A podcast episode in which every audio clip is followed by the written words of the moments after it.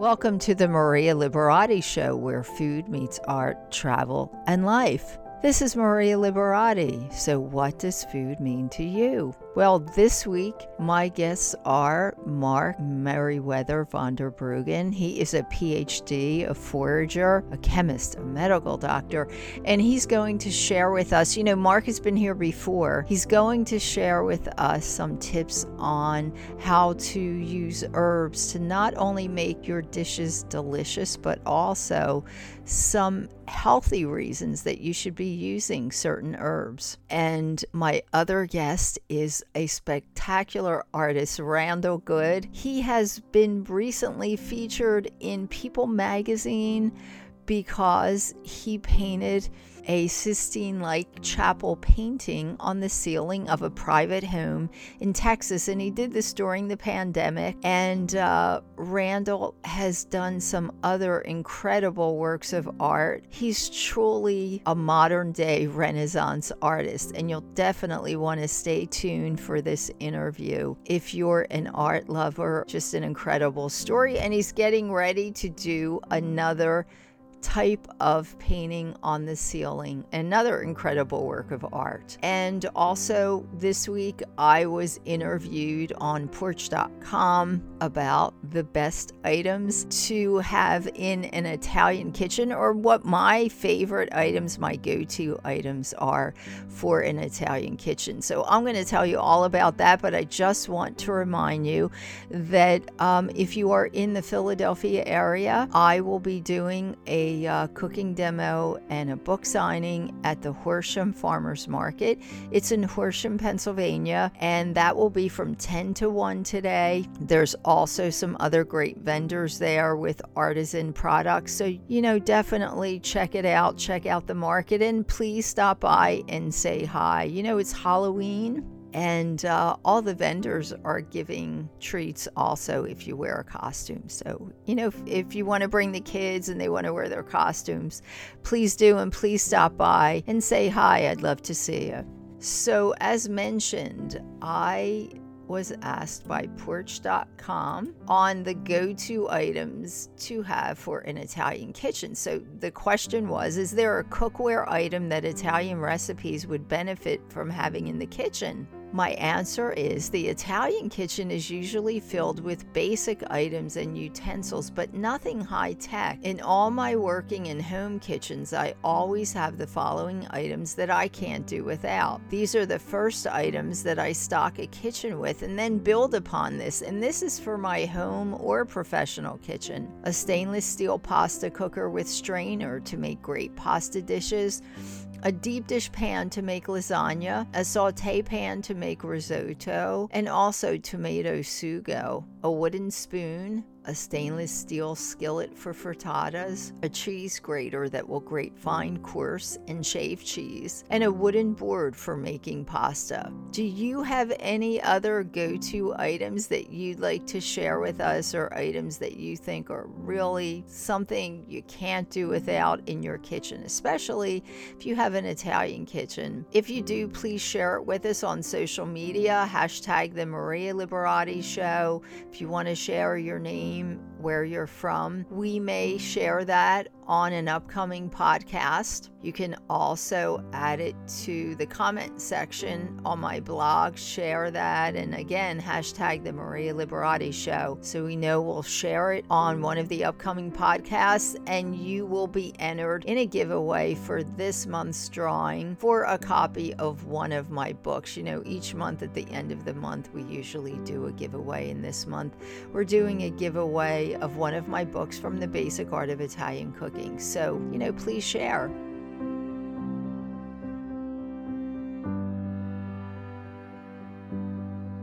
And I have, again, one of our favorite guests, Dr. Mark Merriwether Vorderbruggen.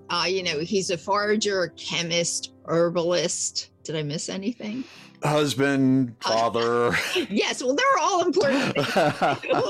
But today, he's going to tell us about one of our favorite herbs, sage, and possibly another too, rosemary.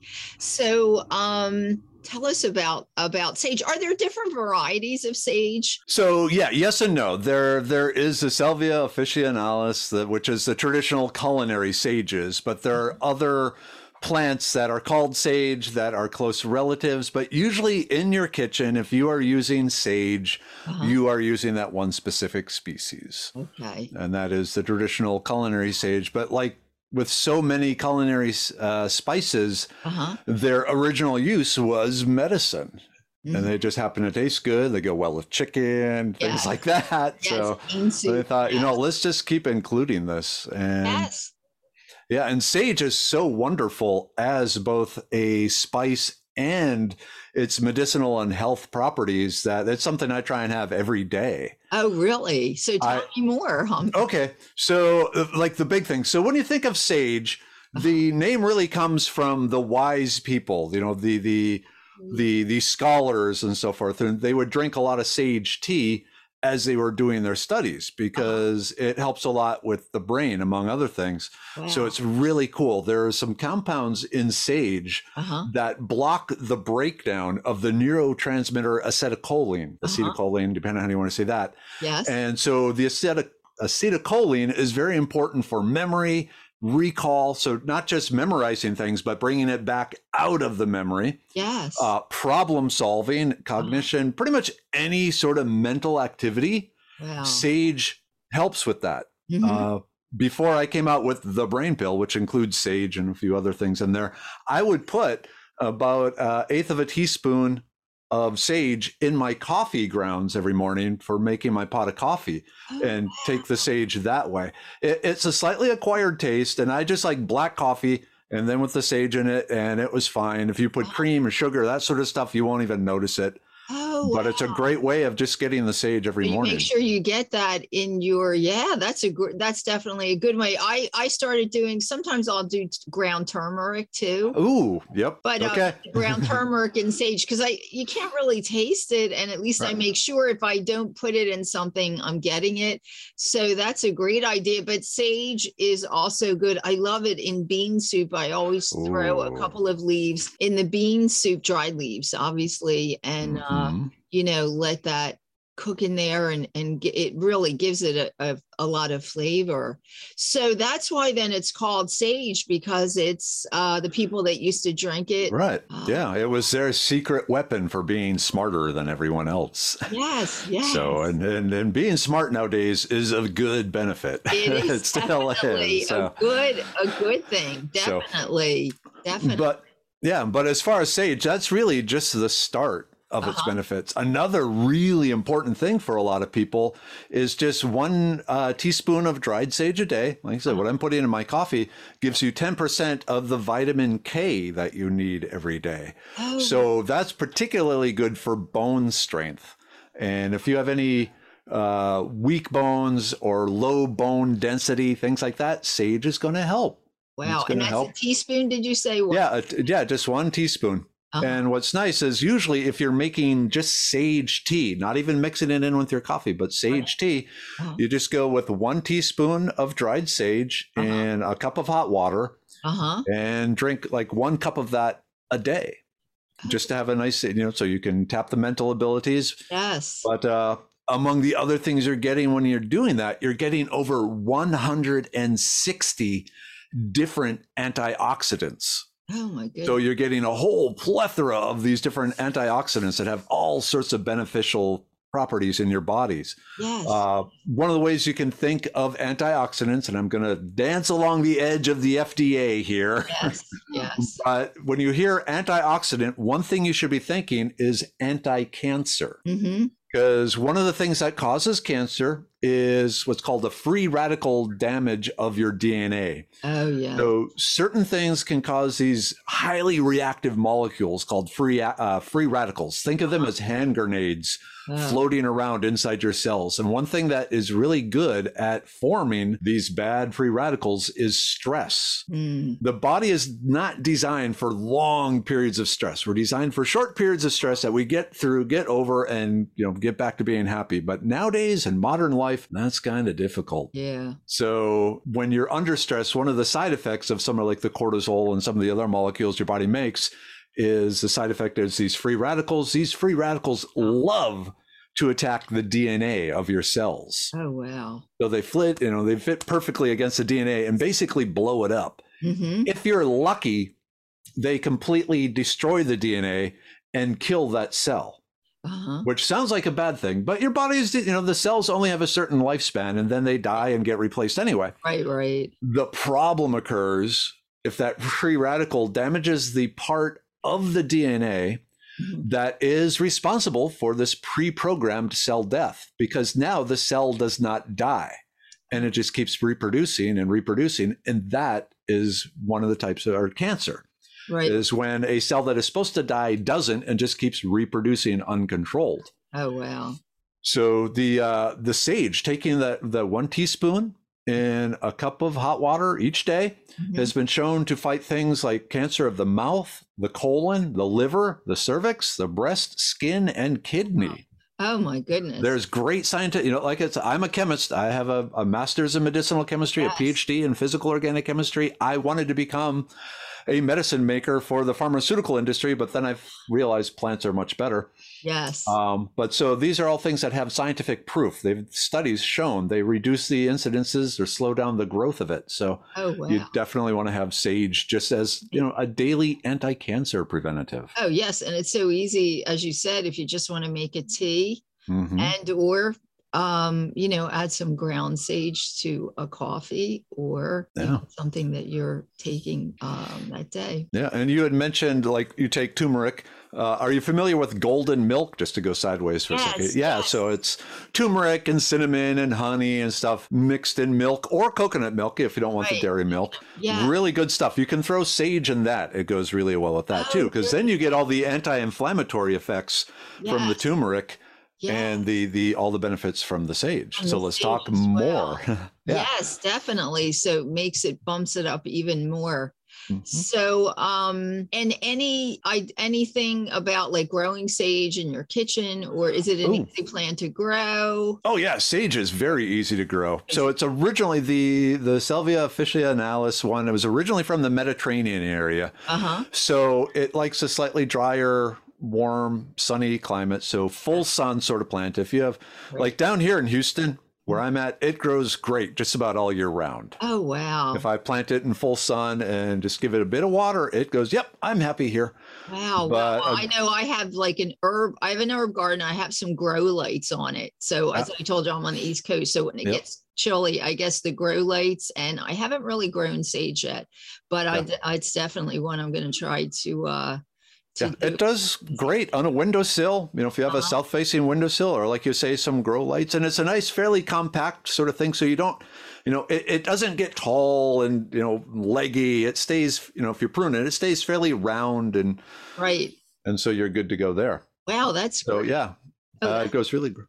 That's great. So sage. So I know we still have some time, and it's it actually is Italian American Heritage and Cultural Month. So you had mentioned this herb rosemary, and rosemary, you know, is used in tons of Italian dishes and recipes. So tell us about rosemary and the benefits of rosemary. Okay, let me give you 2 more benefits of the sage. Yes. So again, going back to the sage tea, it is antimicrobial, especially towards the bacteria that cause cavities in your mouth. Oh, wow. So think of it as almost like a mouthwash that kills the bacteria that's responsible for cavities is really good. So an all-natural mouthwash, definitely. Yep. Yeah. And then also it helps...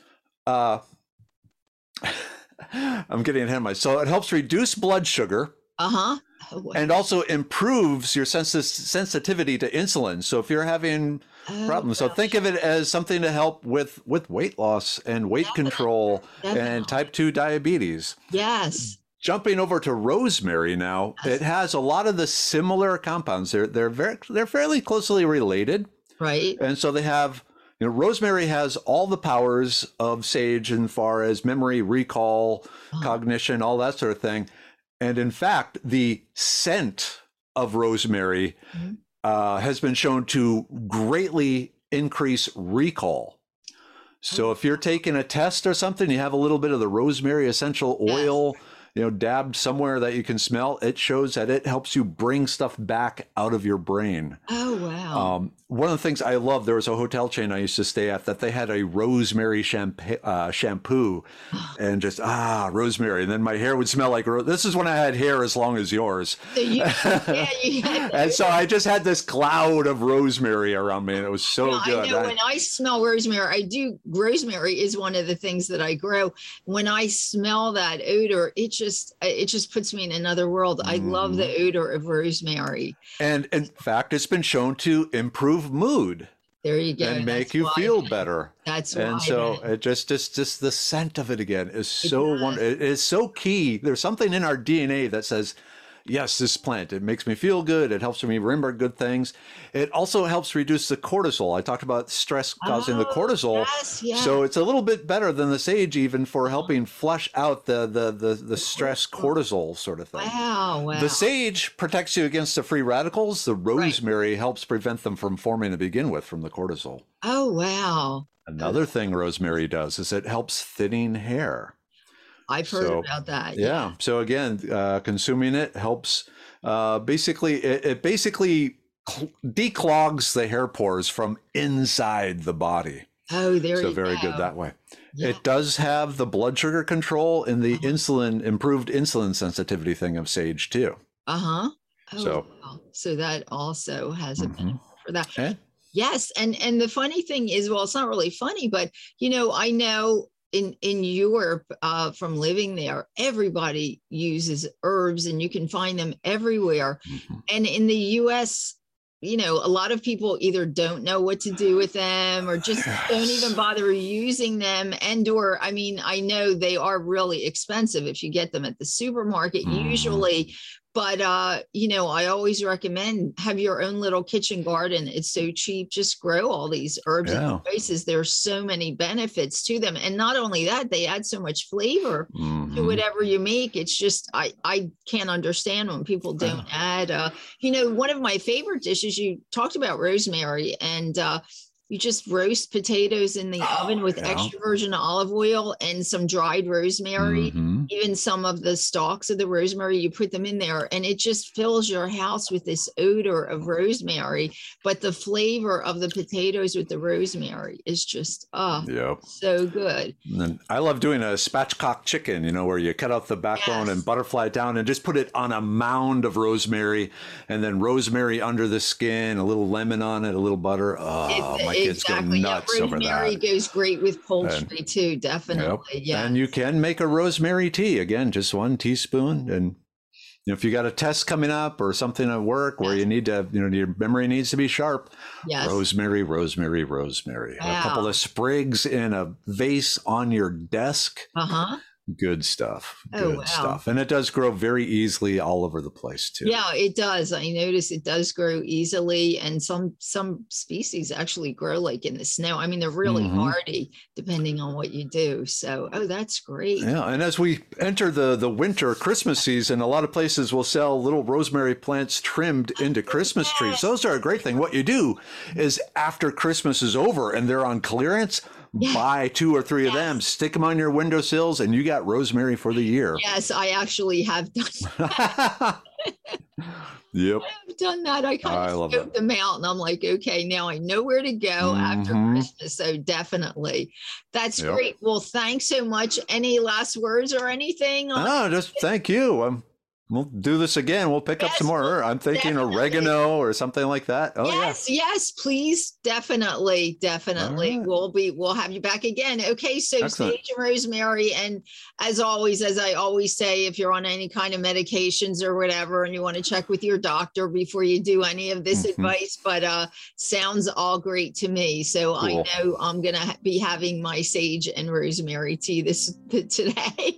Excellent. Excellent. Thanks again. Right. Oh, thank you. Yes. Oh, and tell people where to find you. Okay. So medicinemanplantco.com is my website for all my medicinal plants, ancient plants for modern issues, where I'm bringing back the plants of our ancestors and using them the way they did to treat a lot of the modern lifestyle issues. A lot of the modern lifestyle issues are due to the fact that we have prehistoric bodies trying to live in a modern world, and there's a maladaptation there. Oh, wow. So like everything from overeating, yes, heart disease, all these sort of things is because we're not living a caveman lifestyle. Yes. Yeah. So. Oh my goodness. Yeah. That's great. All right. Well, check that out. That was medicineman.com. Did you say? Medicinemanplantco.com. Kind of long, but that's okay. That's what we could get. Yes, exactly. They can find you, and I'll put that on my website. Excellent. Thank you. As well. Great. All right. And I'm sure we'll have you back again. Yes. To talk about the other herbs. Definitely. Oh, there's plenty of them. Yes, there is. All right. Thanks for stopping by. And it was nice visiting you in Texas.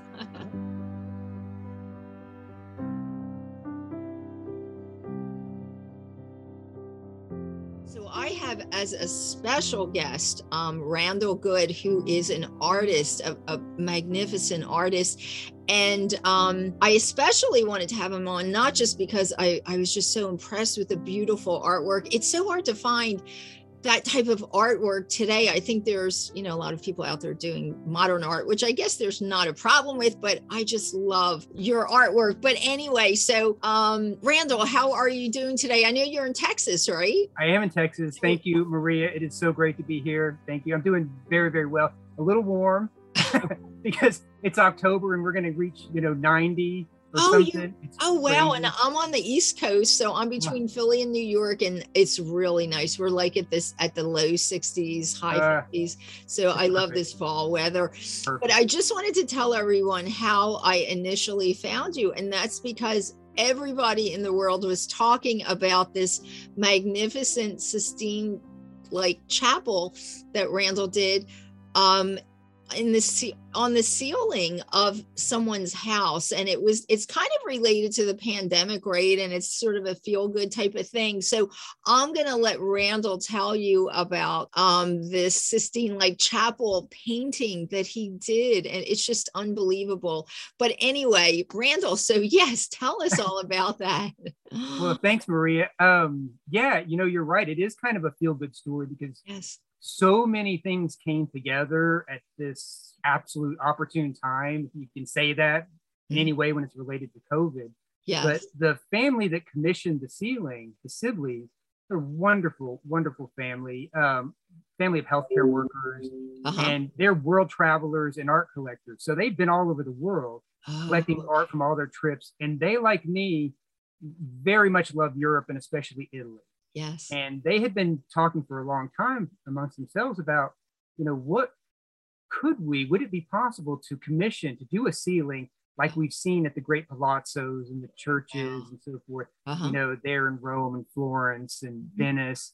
And we met and they asked me, they love my work. They were great supporters of my work beforehand. And they asked me if I was interested. And I said, absolutely. Yeah, this is like a dream as an artist. The dream come true. I can imagine to get the opportunity to paint a ceiling. Yeah. So we met, we agreed on designs, and then COVID hit. So in a weird way, it was almost a blessing in the sense that so many galleries shut down. Yes. Art came to a standstill. It was really, really brutal. But I had this opportunity to be isolated in this, in this room, working on a seedling sort of, during quarantine, and then living out my dream. And it was, and it came together great. Yeah, really good. Wow. It's just an amazing story. So I know I also saw a write-up in People magazine about you too, that as well as everywhere on the internet about this wonderful story. So they were they're healthcare workers then. And it kind of, I guess COVID obviously not really a positive thing, but kind of, at least you made something positive out of it, you were able to do that. There wasn't much that was open. So you were able to use that time to do this Sistine chapel painting that you did. And you probably could concentrate on it more because most of the galleries were shut down. So absolutely. Yeah, that's very, very interesting. So I know you told me that, well, how long did that take you? So actually painting time, when I was actually up on the scaffolding, was about 9 months. Wow. And a little over a year in preparation, preparatory draw. I did the drawings. I worked very much in the old master style, the old master tradition, in that I did the drawings, met with the Sibleys, they loved the composition, and then I transferred them from little small drawings, about say 14 inches by 10 inches, and I blew them up to scale, so the figures are almost life size. They're about 3/4 life size. Right. I transferred them to paper, and then I actually attached them to the ceiling and incised and etched along all of the edges. So I transferred sort of the line drawing up onto the ceiling, like Michelangelo would have done with the pouncing and transferring the charcoal cartoons or that they did, to do fresco. Yes. Now, this is oil, but it's still the same process of transferring that drawing up onto the ceiling. Then after I'd gotten that done, about 9 months of applying the oil to the ceiling. And I also, what some people don't know and don't realize is there's actually 12-karat white gold leaf up on the ceiling as well. So the halos and some of the intricate designs around the moon and in the stars is actually 12-karat white gold leaf that I put up there as well. Wow. And you told me that, because I know you and your wife have been to Italy, and you told me that you visited this chapel, Santa Felicita, in Florence, right? And I'm not familiar with that chapel, but there's so many churches and chapels all over. So it's like every little part. If anybody has been to Italy, they're just, they pop up everywhere. And I'm just, when I go there, I'm definitely going to make it a point to go there. So tell us about how that influenced, or the influence that Santa Felicita and the artist you told us about that influenced what you did, the Sistine Chapel. So I've always loved Renaissance, Italian Renaissance art in particular.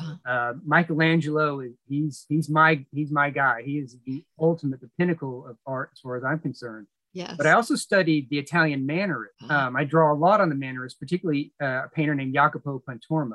What they did very elegant compositions, and they would take the human figure, and they would somewhat distort it. They would elongate it. They would make it very elegant, very thin or very muscular, and they put them in these very elegant or contorted or twisted poses. So my figure work, I draw heavily on that group of artists, in particular, the Jacopo Pontormo. So he painted this great painting, The Deposition. It's oil on panel.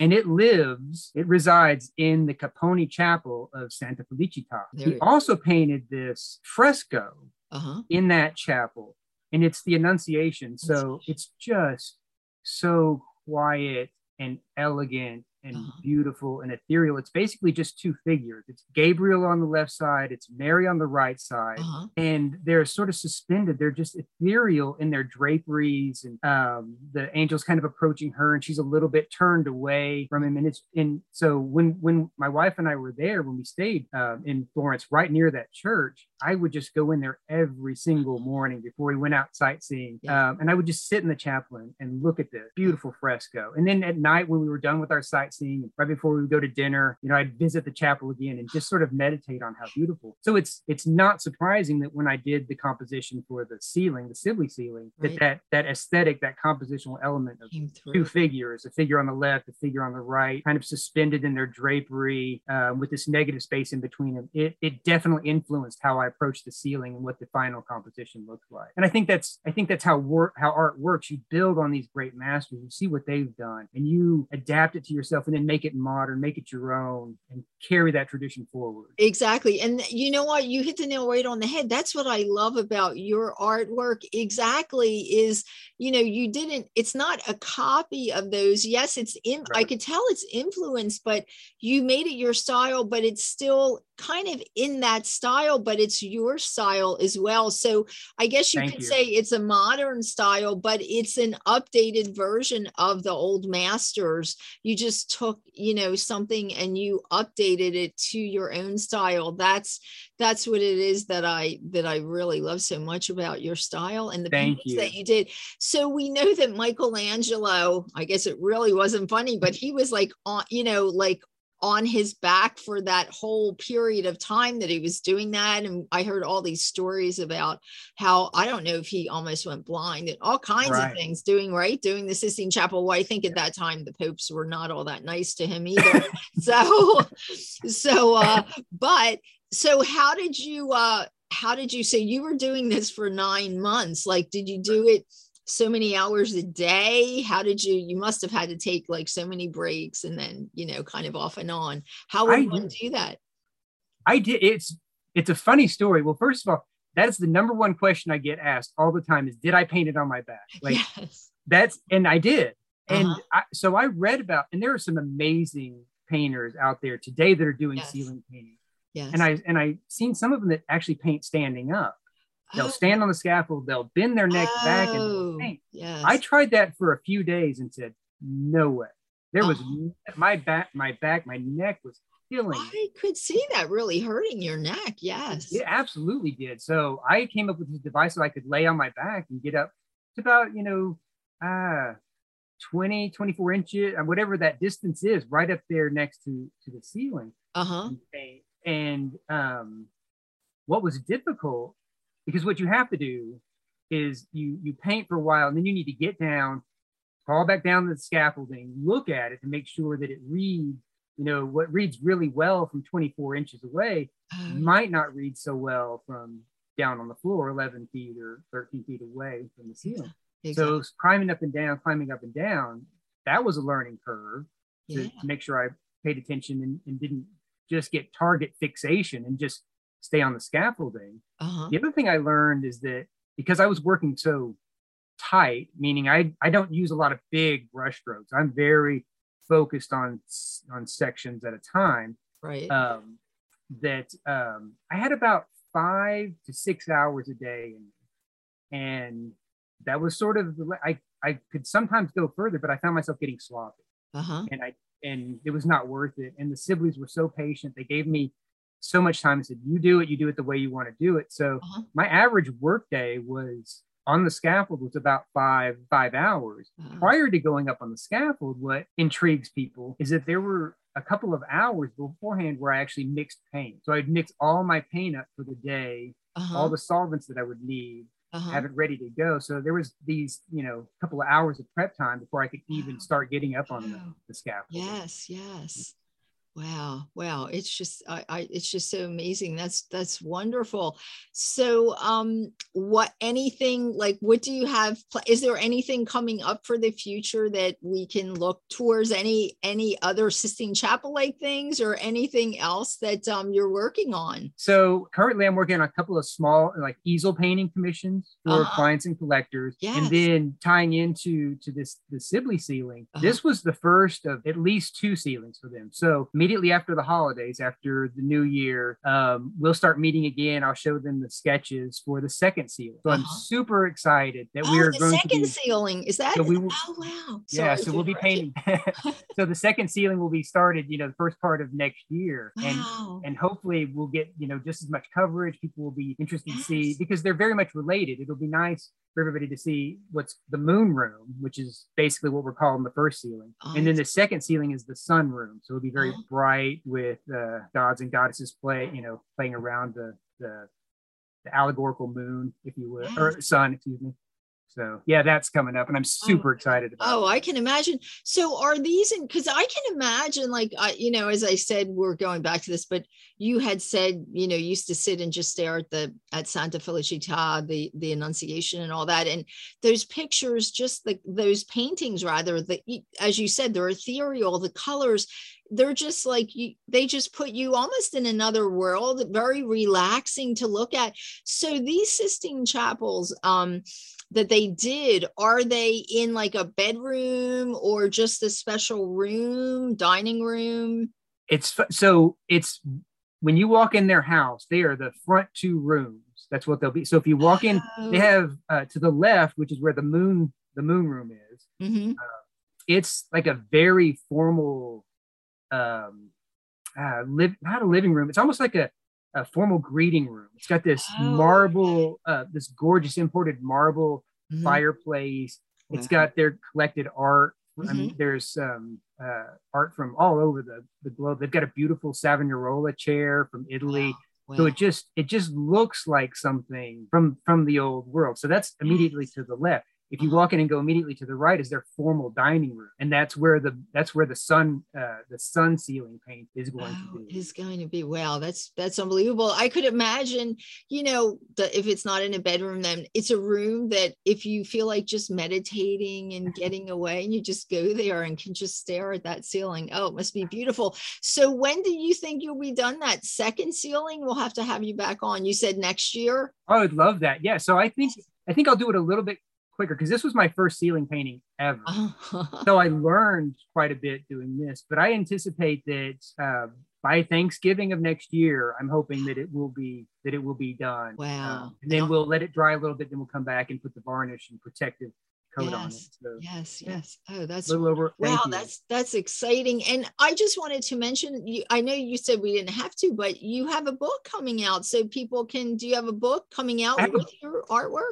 I do, Maria. I do have a book that I'm working on. It's not coming out. I can't say that it's coming out. And you and I got a chance to visit a little bit earlier. We were talking about how several years ago, let me back up and say that I am definitely inspired by the Italian Renaissance in subject matter as well. So I had done religious commissions. I'd done the 14 Stations of the Cross for a church, altarpieces, and so on and so forth. So I love that iconography.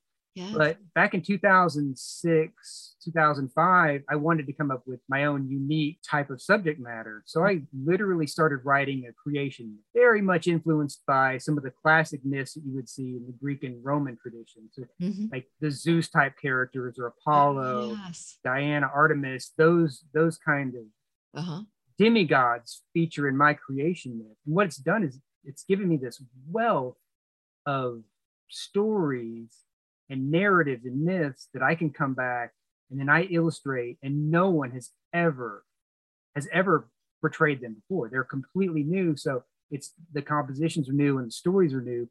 And I get to speak to my love of nature and human and mankind's sort of obligation to treat nature better, to realize that we're lucky to be a part of this world and this universe. Yes. And there are consequences for us not treating nature and the universe with respect and wonder.